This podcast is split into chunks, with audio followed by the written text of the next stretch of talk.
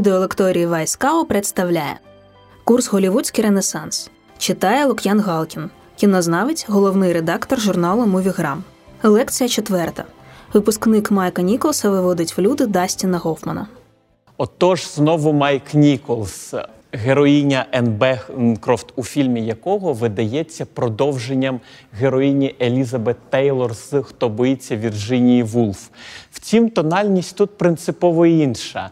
Якщо хто боїться Вірджинії Вулф, неначе проводив нас усіми колами сімейного пекла, то Тут Майк Ніколс у е, випускнику Майк Ніколс говорить про можливо розчарування, а можливо, про втрату будь-яких орієнтирів, через які головні, головний герой і відчуває вельми опосередкований, але все ж таки помітний тут екзистенційний смуток. Втім, його розгубленість не виходить на перший план, але адже перш за все це характерна для свого часу класична сексуальна комедія, і тим не менш між Елізабет Тейлор у хто боїться Вірджині Вулф та Енн Бенкрофт у випускнику можна знайти подібність, хоча б тому, що і та і інша намагаються пережити власну кризу через е, роман тимчасової Елізабет Тейлор і більш постійної Енн Бенкрофт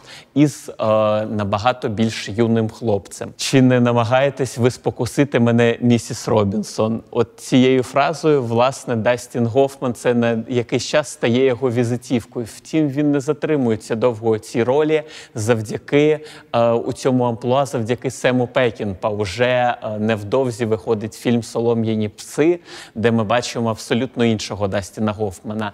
Але до цього амплуа він напевне повертатиметься найчастіше, коли новий Голівуд скінчиться, а Дастін Гофман все ще залишиться актором популярним і актором е, затребуваним. Саме цей е, привабливий, наївний і розгублений образ повертатиметься раз у раз е, разом із ним на екрани. У Бенджаміна починається роман з місіс Робінсон, який триває до того допоки Бенджамін не закохується у її доньку.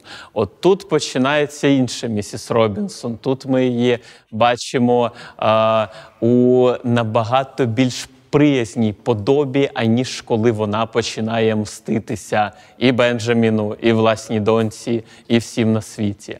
І от тут е, виявляється та сама недовіра до умовного світу дорослих. до от того попереднього світу, що встиг розпочати в'єтнамську війну, десь загубити вбитого Кеннеді і привести до влади Ніксона, який супроводжує власне усій нас увесь настрій нового Голівуду. І тут же Дастін Гофман, герой Дастіна Гофмана Бенджамін, вдається до вельми популярного виходу часів нового Голівуду. Вельми популярним також стає мотив втечі чи мотив постійного руху, руху задля руху. Але тут. Тут ми бачимо все ж втечу наприкінці абсолютно пародійній, комічній і е, можна сказати, навіть абсурдистській сцені е, головні герої тікають.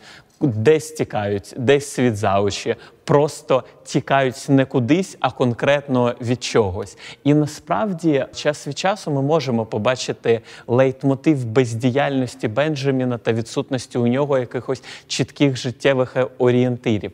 Насправді це характерно для а, низки європейського кінематографу 60-х, коли йдеться про покоління, а, яке втратило батьків на війні. Це не так актуально для Америки, але тут актуальна неможливість порозуміння, актуальна неможливість наслідування. Фактично, Бенджамін, хоч яким би він був, і як я вже сказав, розгубленим, недолугим героєм комедії, він тим не менш відштовхується. Він тим не менш все ж таки не бачить для себе ідеалу, за яким може прямувати. Отож, прямує у протилежний бік, прямує десь в іншу сторону. Прямує, як я вже сказав, світ завучі. До речі, цей фільм ну у них такий вийшов добрий симбіоз із е, Саймон Ен Гарфункел. На початку цього фільму звучить е, славетна пісня «Sound of Silence», яка була написана під враженням від якраз смерті Кеннеді такий собі неофіційний скорботний гімн покоління і гімн доби, що йшла. З неї починається стрічка, і ще й вона починається того, що Бенджамін Гіде повертається після навчання тревелатором, але він повертається, от не як ми звикли з ліва направо, а справа наліво, наче вже йде проти чогось, наче вже рухається проти. Його спротив, звісно, є набагато менш яскраво висловленим, аніж більшість спротивів, які ми побачимо у подальшому новому Голівуді, але тим не менш він знайшов, е, можна сказати, близький до фантастичного відгук. Е, бюджет випускника абсолютно сміховинний. Він щось, якщо я не помиляюсь, там близько трьох мільйонів доларів, а заробив він у прокаті більше ста мільйонів. І це один з найважливіших, один з найхарактерніших касових успіхів доби нового Голівуду, який дозволив власне відбутися і закріпити дивитися. Ми невдовзі говоритимемо про те, як новий Голівуд заробляв гроші і чому він все ж таки їх заробляв на відміну від досі тривалого часу, який цьому передував. Але основним був симптом, що незалежні фільми, які ні в якому разі не знайшли би собі шлях до глядача і на великі екрани за часів минулої системи, за часів Кодекса Гейза, можливо, за часів студійної системи у її великому розумінні, вони почали приносити не просто прибуток, а надприбуток. Вони почали заробляти великі гроші. Отож, це стало дуже важливим важливим аргументом не просто для жанру, не просто для більш відвертої сексуальності на екрані, а це це сексуальна комедія в її класичному розумінні не просто до більш відвертого насилля, але й до того це стало дуже важливим маркером того, що аудиторія, що глядачі. Прагнуть саме такої розмови, чекають саме таких фільмів, чекають, можливо, саме такої тональності і саме таких откровень або ж розчарувань. Це була лекція з курсу Голівудський Ренесанс від Лук'яна Галкіна, кінознавця та головного редактора журналу Мувіграм.